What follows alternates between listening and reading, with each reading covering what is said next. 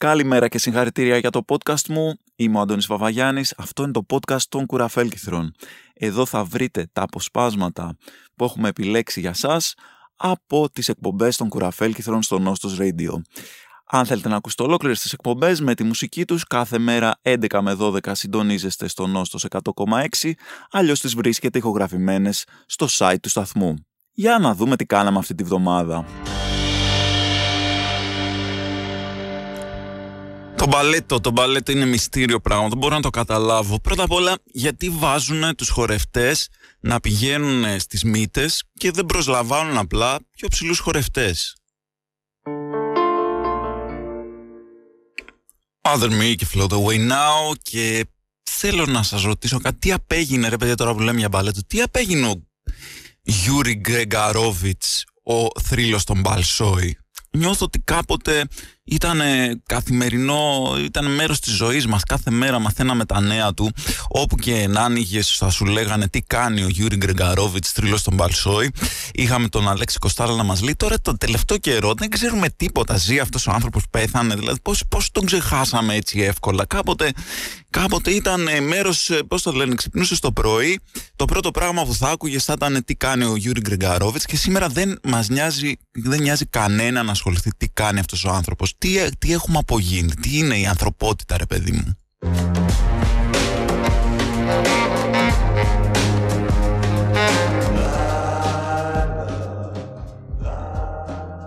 The Night από Morphine και υπάρχει μια συμβουλή που δίνει σε όλους τους ε, συγγραφείς και κατά επέκταση στους στιχουργούς η οποία είναι γράψε για αυτό που ξέρεις. Γράψε για αυτό που ξέρεις, άρα θα μπορούσαμε να πούμε ότι με βάση αυτή τη συμβουλή η μεγαλύτερη αντιδραστική στην ιστορία της μουσικής ήταν οι Beach Boys. Οι τύποι ήταν σε φάση, όχι φίλε μου δεν θα κάνω αυτό που μου λες, την είδαν Rage Against the Machine όχι δεν κάνω αυτό που μου λες, θα κάνω ακριβώς το αντίθετο, θα γράψω για κάτι για το οποίο δεν ξέρει κανένας από εμάς. Λοιπόν παιδιά μαζευόμαστε εδώ, τι ξέρουμε, ξέρει κανείς ε, να πιλωτάρει αεροπλάνο, ε, α, ξέρεις εσύ, ξέρει κανείς να παίζει κέρλινγκ, τι, μου το ξέρει και κέρλινγκ, πατίνια, εσύ, ξέρει κανείς να φτιάχνει πολύ καλή μπεσαμέλ, ναι, αποκλείουμε και αυτό, είχα γράψει ήδη 20 κομμάτια για πώς να φτιάχνεις μπεσαμέλ, αλλά αποκλείονται και αυτά, ποιος τι δεν ξέρει κανένας μας. Α, σερφ. Σερφ δεν ξέρει κανένας μας. Τέλεια. Α πάρουμε αυτό το θέμα για το οποίο δεν ξέρει κανένας μας, για σερφ που δεν έχει κάνει κανένας μας και δεν πρόκειται ποτέ στη ζωή του να κάνει για κάποιο λόγο, και ας γράψουμε 100 κομμάτια για το σερφ.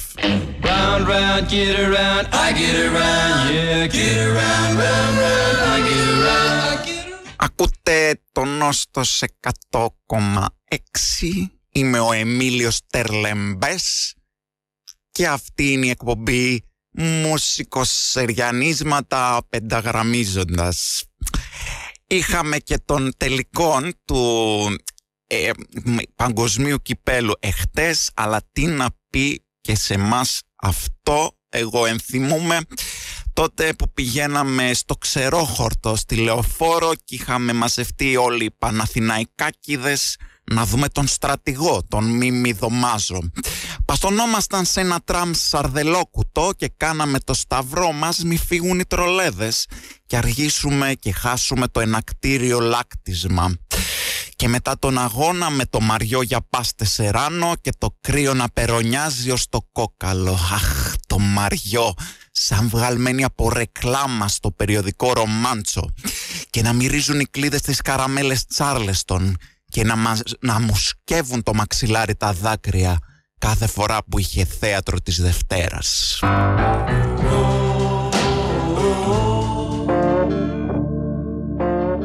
Εδώ και αρκετές μέρες έχω χάσει το αγαπημένο μου boomerang. Αλλά πού θα πάει, θα γυρίσει πίσω. Λοιπόν, την προηγούμενη εβδομάδα είχα αυτή την ε, υπερβατική εμπειρία να πάω να δω την ε, μπάντα με του Empty Frame, με τους οποίους δεν παίζω πια.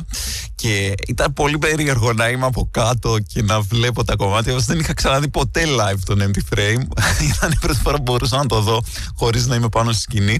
Είχε πάρα πάρα πολύ ενδιαφέρον. Ε, και ήταν μια εμπειρία που σίγουρα την ε, απόλαυσα πολύ. Ε, και κυρίως γιατί δεν είχε κουβάλιμα. δεν είχε κουβάλιμα, δεν είχε soundcheck, δεν είχε τίποτα. Απλά πήγα και μπορούσα να απολαύσω απλά τη μουσική. Ωραία φάση, μπράβο στα παιδιά, παίξαν φανταστικά.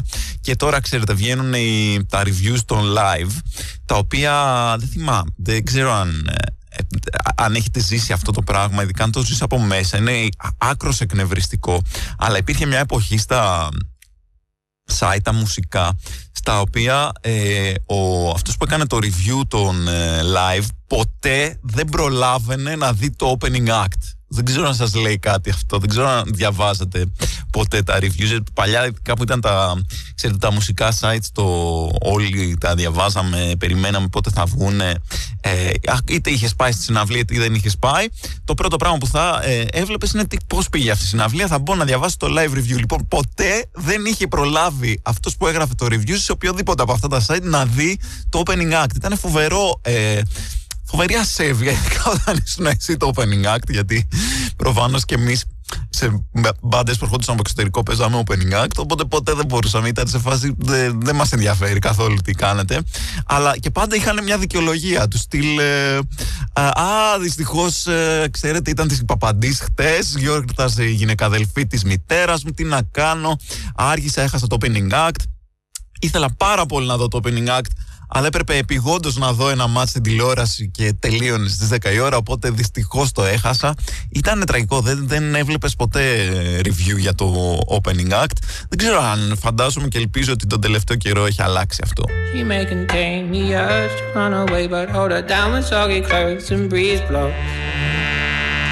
Να είμαστε πάλι, ακούτε ενώ 100,6 και έλεγα εδώ πέρα για το πώς ήταν αυτά τα live reviews και πώς είναι.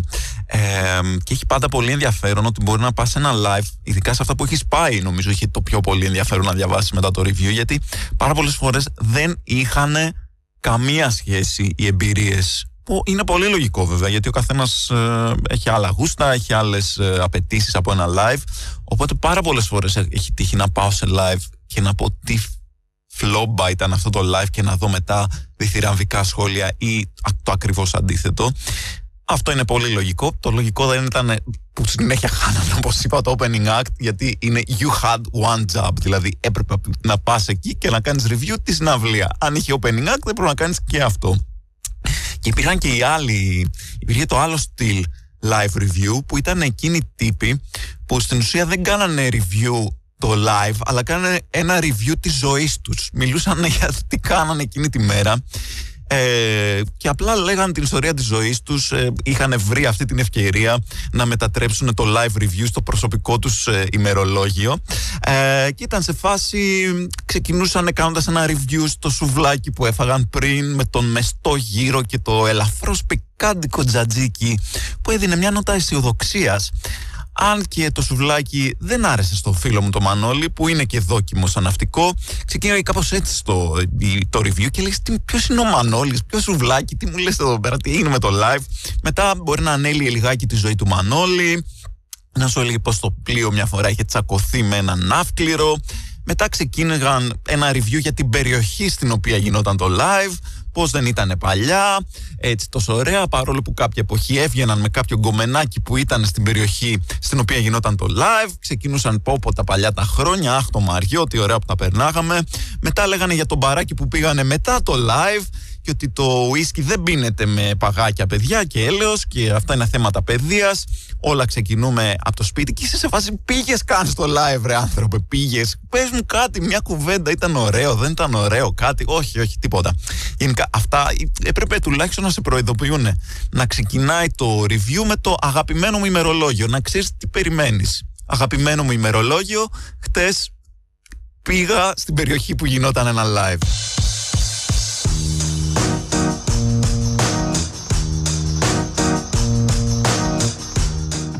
Λοιπόν, ως άνθρωποι είναι φοβερό πως κάποια πράγματα απλά τα δεχόμαστε. Πώς ήταν αυτό που σας έλεγα για τα live reviews, ότι απλά δεχόμασταν ότι άλλος δεν μας έλεγε ποτέ τι έγινε στο live και μας έλεγε τη ζωή του και απλά το θεωρούσαμε κάτι φυσιολογικό. Κάτι άλλο που με τρελαίνει, ρε παιδιά, είναι ότι έχουμε δεχτεί το corn flour να το λέμε άνθος αραβοσίτου.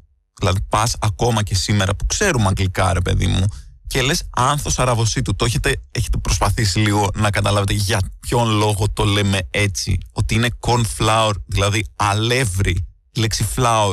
και επειδή ακούγεται σαν flower κάποιος άσχετος κάποια στιγμή τη δεκαετία του 50 είπε Α, flower, άρα θα εννοούν μάλλον το λουλούδι και ότι το καλαμπόκι έχει κάποια λουλούδια που τα, δεν ξέρω, τα τρίβεις και δημιουργείται αυτό το αλεύρι. Δεν ξέρω τι είχε στο μυαλό του αυτός ο άνθρωπος. Και είπε ναι, αυτό είναι το άνθος του αραβοσίτου. Είναι, είναι ρε παιδί μου το, το καλύτερο κομμάτι, το λουλούδι του καλαμπόκιου. Σε φάση δεν έχεις δει καλαμπόκι, ρε άνθρωπε. Έχεις δει ποτέ στο καλαμπόκι, έχεις δει ποτέ να έχει λουλούδια πάνω το καλαμπόκι. Τι είναι αυτό; Και πες εντάξει, το 50 ας πούμε κάποιος αποφάσισε, πήρε αυτή την ιδέα. Δεν υπάρχει ένας, ένας που να έχει τα κότσια τόσα χρόνια να πει όχι ρε παιδιά αυτό δεν είναι τι άνθος αραβοσύντου το πράγμα είναι, είναι αλεύρι είναι καλαμποκάλευρο ξεχωριστό πράγμα που λέγεται καλαμποκάλευρο και ξεχωριστό που λέγεται cornflower δεν θα έπρεπε να είναι ακριβώς το ίδιο πράγμα το χειρότερο είναι ότι απλά παιδιά αυτά τα δεχόμαστε απλά συνεχίζουμε τις ζωούλες μας. Σαν να μην τρέχει τίποτα. Όχι, τι να σας πω, παιδιά. Μπράβο, μπράβο. Αν μπορείτε εσείς να ζήσετε έτσι, όχι μπράβο σας. Εδώ να σας πω ότι την προηγούμενη εβδομάδα έληξε και το πέρα από το Μουντιάλ γινόταν και κάτι πιο σημαντικό που ήταν το μεγάλο πρωτάθλημα της χειρότερης ελληνικής λέξης και πρέπει να σας πω ότι στον τελικό αυτό έγινε στο Instagram μου. Στον τελικό φτάσανε οι δύο λέξεις του τελικού, η χλέπα και η κοιλώτα.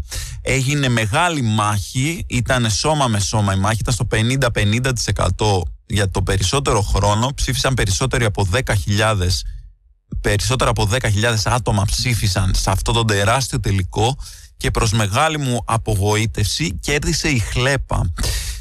Λάθος ρε παιδιά, λάθος. Δεν ξέρω. Εντάξει, με πολύ δημοκρατία βλάπτει παιδιά. Βλάπτει. Τι χλέπα, ρε παιδιά. Η χλέπα είναι μια χαρά λέξη. Δηλαδή περιγράφει τέλεια, περιγράφει τέλεια αυτό που είναι η λέξη. Δηλαδή μέχρι και ο ήχος είναι ο ήχος που κάνεις όταν ε, το όταν ευθύνει. Δηλαδή είναι μια πάρα πολύ καλή λέξη. Δεν ξέρω γιατί έφτασε τόσο πολύ ε, ψηλά. Αντίθετα, η κοιλότητα, όπως έχουμε πει και σε άλλη εκπομπή, είναι τελείως ξενερωτική λέξη για κάτι που δεν θα έπρεπε να είναι ξενερωτικό. Οπότε και πώς το λένε, αυτό μας αποδεικνύει ότι όλοι κάνουν λάθη καμιά φορά. Ε, στο μυαλό μας πάντα πρωταθλήτρια είναι η λέξη κιλότα, αλλά τι να κάνουμε τώρα, ο λαός μίλησε. Αυτά λοιπόν για το πρωτάθλημα με τις καλύτερες λέξεις. Επανερχόμαστε σε λίγο μετά από αυτό το κομμάτι για κλείσιμο. Vitamin C, τον Καν και ε, γιορτάζουμε τα Χριστούγεννα 25 Δεκεμβρίου το οποίο αν το σκεφτείς αν σκεφτείς ότι 1η Ιανουαρίου αλλάζει ο χρόνος είναι λίγο περίεργο ότι αν δεχτούμε αυτά τα δύο γεγονότα ο Χριστός γεννήθηκε 7 μέρες προ Χριστού. Δεν ξέρω αν το έχετε σκεφτεί ποτέ εμένα κάτι τέτοια με τρελαίνουνε.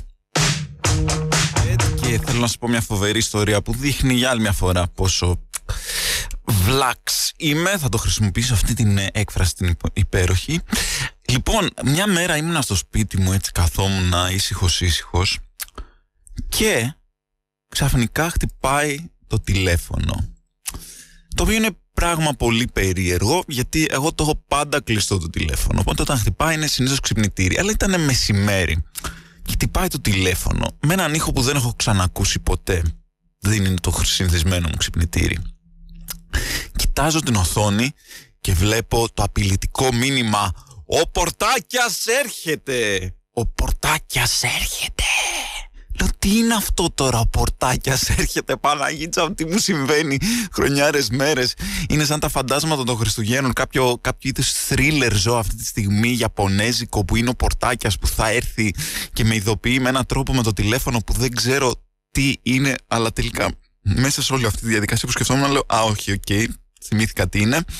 Είχα ένα ραντεβού να έρθει ένας μάστορας να φτιάξει μια πόρτα και το είχα σημειώσει στο ημερολόγιό μου με τον ε, εφάνταστο αυτό τίτλο «Ο Πορτάκιας έρχεται». Φυσικά είχα ξεχάσει και το ραντεβού και ότι είχα χρησιμοποιήσει ε, σαν υπενθύμηση έναν τόσο ηλίθιο τίτλο.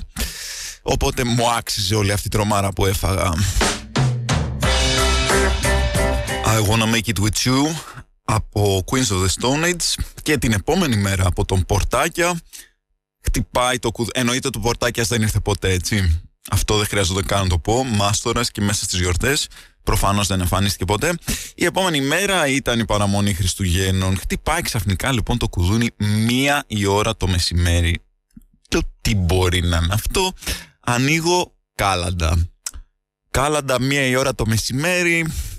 Γενικά ήθελα να πω σε αυτά τα παιδιά, άμα ξυπνήσεις με hangover, μην πας για τα κάλαντα, είσαι πολύ μεγάλος για να πεις τα κάλαντα. Δηλαδή, άμα ξυπνήσεις το πρωί και πες Πω πω, καλύτερα να ξυριστώ σήμερα κόντρα να τα πάρω λίγο γιατί έχω να πάω για κάλαντα. Καλύτερα μην πας καθόλου για κάλαντα. Εντάξει, άμα ξέρεις, ας πούμε, αν έχεις δει τον ε, Αργύρι Καμπούρη να βάζει βολές, είσαι πολύ μεγάλος για να πας για κάλαντα. Αν ξέρεις το όνομα Μένιος Κουτσόγιοργας, είσαι πολύ μεγάλος, μην πας για κάλαντα. Αν έχεις βάλει αυτοκινητάκι Hot Wheels στην κατάψυξη για να αλλάξει χρώμα, Άστο ρε παιδί μου τώρα, ε, έχει τελειώσει η εποχή που πήγαινες για κάλαντα, ξέχνα το. Και θέλω να σας πω εδώ πέρα τη μεγαλύτερη το μεγαλύτερο ανεπλήρωτο όνειρο της ζωής μου, ένα πράγμα που ήθελα πάρα πάρα πολύ να κάνω με τους φίλους μου όταν ήμασταν εκεί γύρω στα 18-19. Δυστυχώς δεν το πραγματοποιήσαμε ποτέ, αλλά ήταν μεγαλοφιές, πραγματικά τις καλύτερες ιδέες που είχαμε ποτέ. Και αυτή ήταν να φτιάξουμε μπιφτέκια μια μέρα πριν την παραμονή Χριστουγέννων ή την παραμονή πρωτοχρονιάς, να φτιάξουμε μπιφτεκάκια να τους βάλουμε λίγο καριδάκι έτσι από πάνω και όταν έρχονται παιδιά να πούνε τα κάλαντα, να είμαστε από κάπου κρυμμένοι φυσικά να βλέπουμε και να τους προσφέρουμε ως μελομακάρονα τα μπιφτέκια και να κοιτάζουμε την αντίδρασή τους όταν πάνε να φάνε το μελομακάρονο και τελικά διαπιστώνουν ότι είναι μπιφτέκι. Ξέρεις να τους ρωτήσεις μετά πώς σου φάνηκε, σ' άρεσε, είναι συνταγή της γιαγιάς μου και τέτοια. Ε, δυστυχώς δεν το κατάφερα ποτέ, είναι ένα όνειρο που όμως ελπίζω μια μέρα πραγματικά να, να το πραγματοποιήσω. One, two, three,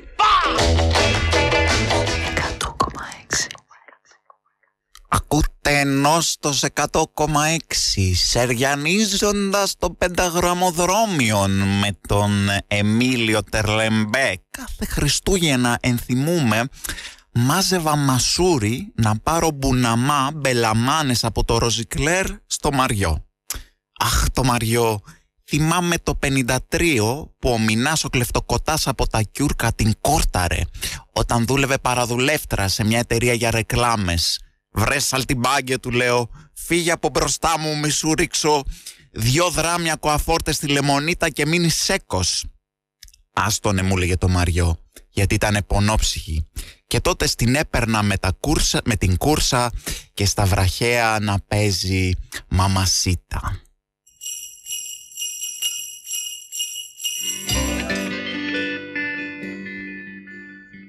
Στα μεγάλα νέα της εβδομάδας δεν θα μπορούσε φυσικά να λείπει η φοβερή ιστορία Εντάξει, κοινό μόνο στην Ελλάδα γίνονται αυτά, δεν υπάρχει αυτό που έγινε. Το έχετε ακούσει σίγουρα. Είναι η ιστορία με τη φάση με τη Βανδί και τον Μπισμπίκη που ανεβάζουν μια φωτογραφία που είναι μέσα σε ένα κλαμπ και φιλιούνται, ξέρω εγώ. Ε, και ε, τη βλέπει ο Πλεύρης και στέλνει, καλά δεν ξέρω ο ίδιος ο Πλεύρης και στέλνει πρόστιμο στο κλαμπ για κάπνισμα σε εσωτερικό χώρο το οποίο είναι συγκλονιστικό να το σκεφτείς και επίσης είναι φοβερό έτσι να έχεις ε, στο μυαλό σου ότι ξέρω το Υπουργείο Υγείας έχει κάποιο είδους ε, Facebook Crimes Division ε, που είναι όλη μέρα και βλέπουν φωτογραφίες που ανεβάζουμε στα social media και ανεβάζει μια φωτογραφία στο Instagram, ξέρω εγώ το καινούριο σε αυτοκίνητο. Μπαμ! Σου έρχεται πρόστιμο την άλλη μέρα γιατί πάρκαρες κοντά σε πυροσβεστικό κρουνό κάνει ένα παιδάκι ένα χορευτικό στο TikTok, μπαμ την άλλη μέρα του έρχεται ε, τέτοιο από την πολεοδομία ότι είναι αφαίρετο το, ε, η παράγκα που έχει στον κήπο και χόρευε μπροστά της. Είναι, είναι αυτά τα πράγματα ίσως πρέπει να τα συνηθίσουμε, θα μπουν στη ζωή μας τώρα. Ε, οπότε προσεκτική τώρα τι ανεβάζετε στο Instagram πρέπει να το περνάτε πρώτα έτσι ένα πολύ καλό έλεγχο γιατί το Facebook Crimes Division καραδοκεί.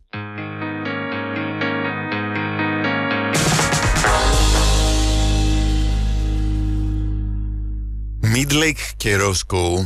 Εν τω μεταξύ, θυμάστε ότι πριν την πανδημία για ένα μικρό χρονικό διάστημα είχε πετύχει κάπως το, ο αντικαπνιστικός νόμος ότι όντως ίσχυε και δεν, μπορούσε, δεν κάπνιζες πουθενά μέσα Ε, αυτό που πίστευες ότι ποτέ δεν θα γίνει στην Ελλάδα έγινε. Μετά σκάει πανδημία, αρχίζουν όλα τα μέτρα εκεί πέρα. Θυμάστε, Πάρε μάσκες, πάρε πιστοποιητικά. Τώρα κλείνουμε στις 12, τώρα κλείνουμε στη 1. Τώρα δεν πρέπει να βάζεις μουσική. Τώρα βάζεις λίγο μουσική, αλλά κλείνεις ε, στις 6 το απόγευμα. Τώρα τα περίπτερα θα είναι ανοιχτά, αλλά τα. Ε, ξεκινάνε όλα αυτά και σε κάποια φάση σταματάνε και λέμε: Οκ, όλα ανοιχτά. Πάμε, δεν θέλουμε μάσκες, δεν θέλουμε πιστοποιητικά όλα αυτά. Χαλελούια, βγαίνουμε όλοι στα μπαρ. Και ξέρεις τι, Ξέχνα το και το κάπνισμα, μωρέ. Κάπνιζε όπου θες, δεν τρέχει τίποτα. Ε, το, για κάποιο λόγο μαζί με τα μέτρα για το κορονοϊό, βάλαμε και το ότι ο αντικαπνιστικός ήταν κάπου εκεί μέσα ενταγμένος και μόλις τελειώσαν αυτά, πάμε και κάπνισμα μέσα στα μαγαζιά. Τώρα εγώ είμαι λίγο ντεμή με αυτό το με τον αντικαπνιστικό. Απ' τη μία δεν, μου αρέσει, δεν, δεν είμαι καπνιστής, οπότε δεν μου αρέσει καθόλου να μπαίνω σε ένα χώρο και να είναι ε, τεκές και να βρωμάω στα τασάκια. Απ' την άλλη, όταν έχεις τον αντικαπνιστικό, γίνεται αυτό το εκνευριστικό πράγμα που όλοι βγαίνουν έξω να κάνουν τσιγάρο και οι μισοί, μάλλον οι μισοί πάνε έξω για να κάνουν τσιγάρο και άλλοι μισοί μένουν μέσα και όλοι ξέρουμε ότι ε, αυτοί που κάνουν τσιγάρο είναι οι cool και τους βλέπεις έξω να περνάνε τέλεια και εσύ είσαι μέσα με όλους τους ξενέρωτους, δηλαδή εντάξει.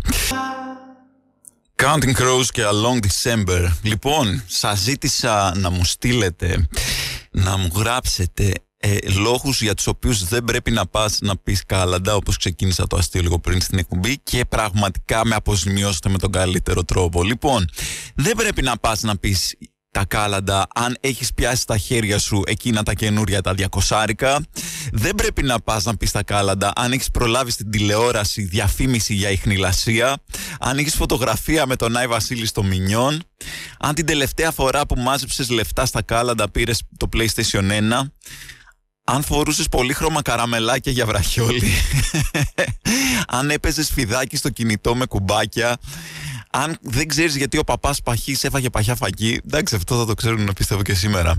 Ε, αν ξέρεις τι είναι floppy disk, μην πας να πεις τα κάλαντα. Αν είπες στον Γεράσιμο να κάτσει καλά, μην πας να πεις τα κάλαντα.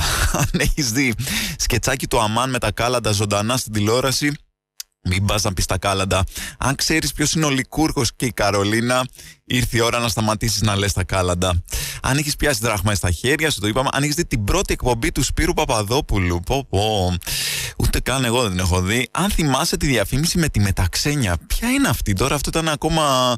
Είναι πιο boomer και από μένα αυτό η διαφήμιση με τη μεταξένια. Απλά έχω ένα κενό στις ε, παιδικές μου μνήμες; Λοιπόν, αν έχεις παίξει ατάρι δεν πας να πεις τα κάλαντα και φυσικά αν ξέρεις για ποιον λόγο ο Carnation πήγε να σώσει τη Λόλα δεν πρέπει να πεις τα κάλαντα. Αυτή είναι, είναι, είναι ένας πολύ καλός έτσι, οδηγός ε, για να ξέρουμε πότε θα πάμε και πότε όχι να πούμε τα κάλαντα.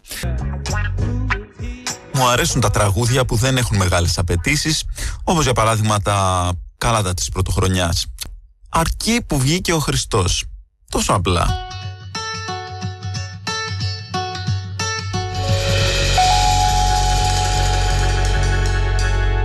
Λοιπόν, δύο είναι τα μεγάλα beefs, τα μεγάλα, οι μεγάλες διαμάχες των Χριστουγέννων.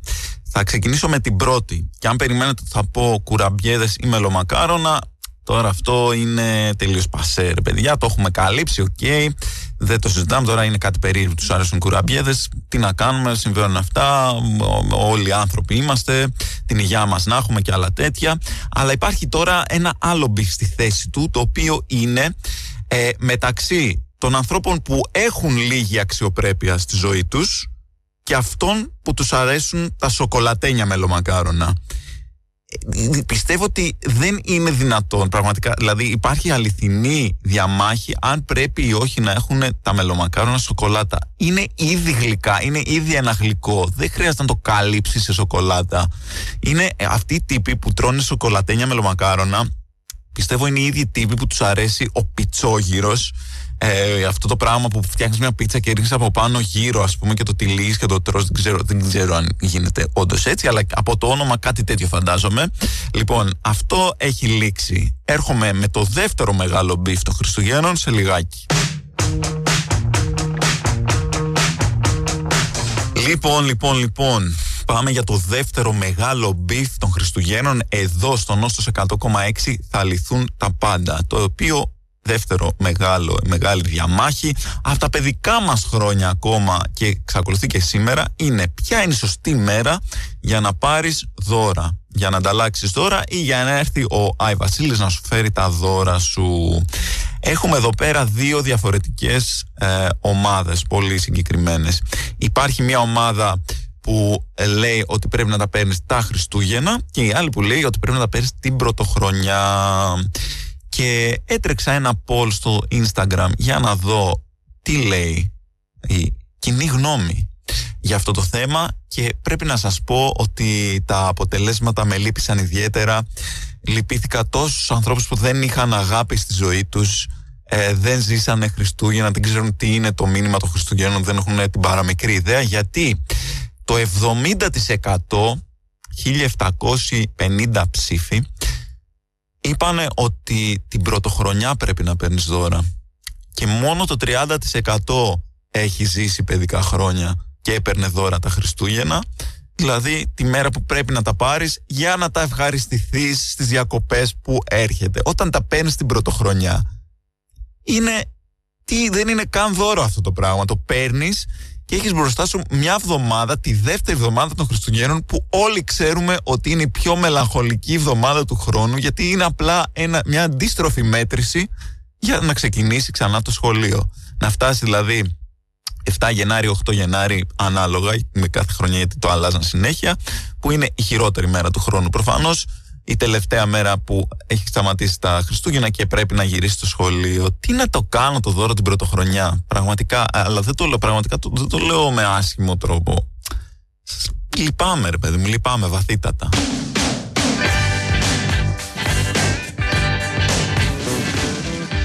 Και μετά υπάρχει και μια άλλη διαφωνία που έρχεται μετά την πρωτοχρονιά, παιδιά, και αυτή είναι τι κάνουμε, τι κάνουμε με το σε ποιους δίνουμε κομμάτι βασιλόπιτες. Καλά, όσοι είναι εκεί, εντάξει. Μετά αρχίζουν. Άλλοι μπορεί να δίνουν στο κατοικιδιό τους.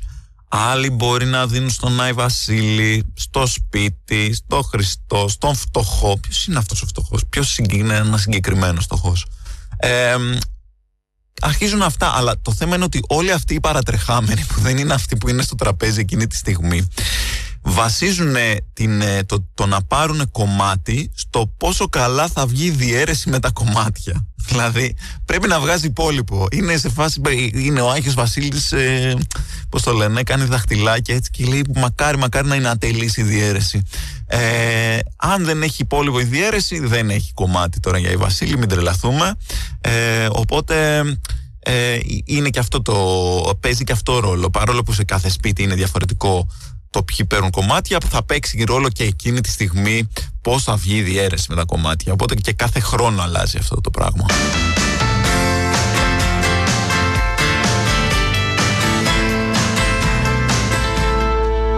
Ένα θέμα που με απασχόλησε ιδιαίτερα αυτές τις μέρες έχει να κάνει με την υπέροχη αυτή διαδικασία των λαχιοφόρων αγορών των Χριστουγέννων που τι γίνεται σε ένα χωριό, σε ένα μέρος, σε μια δουλειά. Βάζουν όλοι από ένα δωράκι ε, και παίρνεις μετά κάποιους λαχνούς και μπορεί να σου τύχει να κερδίσεις ένα δωράκι. Σας ζήτησα λοιπόν να μου στείλετε τα χειρότερα δώρα που έχετε συναντήσει ποτέ σε ε, τέτοιες λαχιοφόρους.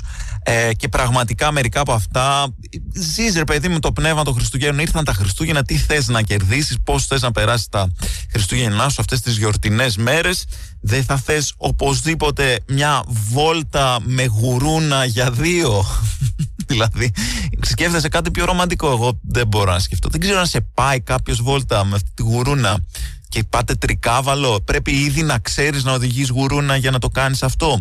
Γενικά με το θέμα της οδήγησης ε, μηχανών παίζει το εξής γιατί υπάρχει και ένα άλλο δώρο το οποίο είναι δωρεάν δίπλωμα για μηχανάκι χωρίς εξετάσεις με τα μάτια μου τα έχω δει όλα αυτά, έτσι δεν τα βγάζω από το μυαλό μου. Ε, το οποίο από ό,τι κατάλαβα γίνεται μεν, αλλά πρέπει να έχεις δίπλωμα αυτοκινήτου. Ε, και αν δεν έχεις τι, τι στο δίνουν έτσι, στο, στο, το παίρνεις δωρεάν. Πρέπει να βγάλεις πρώτα δίπλωμα αυτοκινήτου και μετά από δύο χρόνια, δεν ξέρω πότε, μετά από δέκα χρόνια οδήγησης, κάτι τέτοιο μπορείς να το πάρεις. Ε, είναι πάρα πολύ να υπάρχει, να έχεις ε, από πριν κάποιο, πώς το λένε, πρέπει να έχεις κάποια, να τηρείς κάποιες προϋποθέσεις για να τα χαρείς, όπως για παράδειγμα το ε, δωρεάν έλεγχος κταίο, που ξέρεις αν περνάω κταίο εκείνη τη χρονιά, ξέρω εγώ, ή αν έχω καν αυτοκίνητο. Λοιπόν, επανερχόμαστε με περισσότερα καταπληκτικά τέτοια δώρα χριστουγεννιάτικα σε λίγο.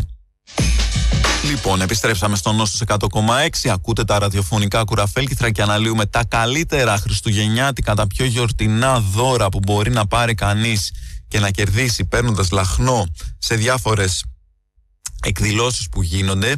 Και το αγαπημένο μου, η αγαπημένη μου λίστα ήταν μια λίστα η οποία είχε κάτι πολύ χριστουγεννιάτικο, δύο κιλά λουκάνικα είχε πρώτα.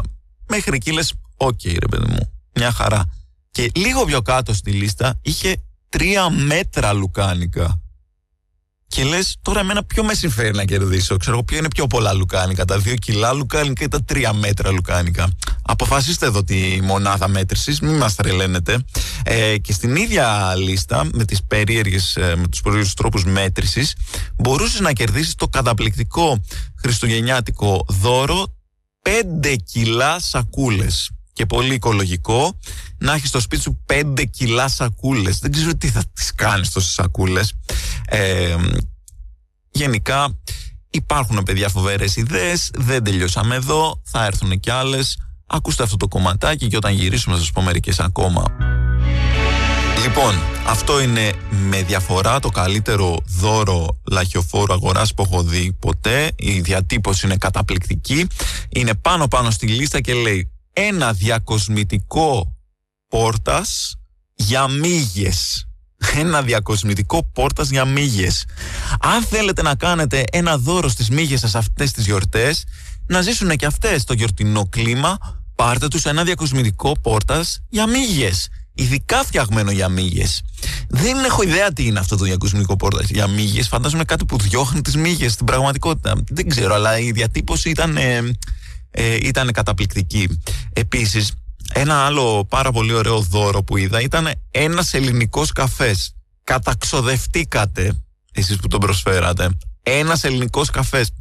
Πιθανώς να εννοεί το σακουλάκι, αλλά έτσι όπως το γράφει είναι σε φάση θα σου φτιάξω ένα μονό, ξέρω εγώ, πέρα από το σπίτι, ε, να σου φτιάξω ένα καφεδάκι σκέτο βέβαια, δεν θα βάζουμε τώρα και ζάχαρες. Επιστρέφουμε σε λίγο με τα χειρότερα.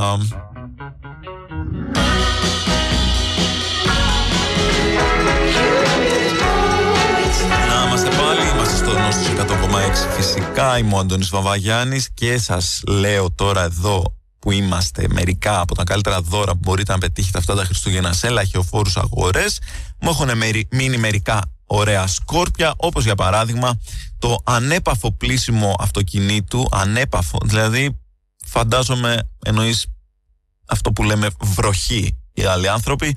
Ε, είναι το διακοσμητικό, έτσι σκέτο, δεν έχουμε ιδέα, αυτό θα μπορούσε να είναι κυριολεκτικά οτιδήποτε.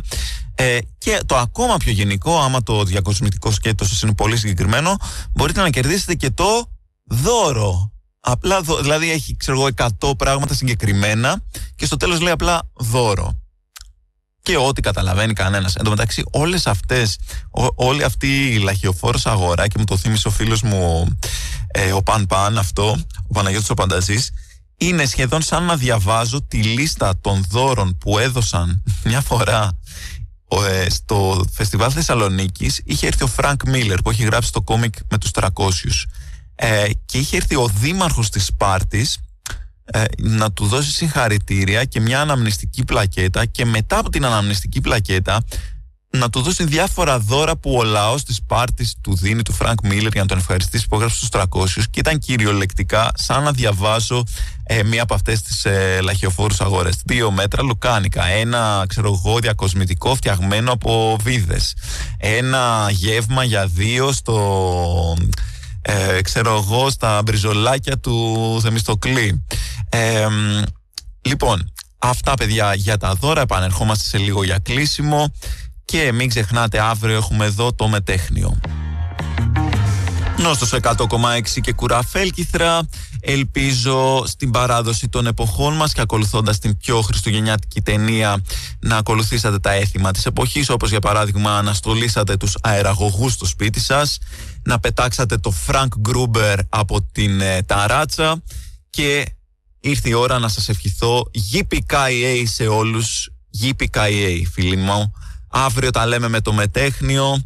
Εδώ πέρα στο Νόστος 100,6 μέχρι τότε παίχτε πανκ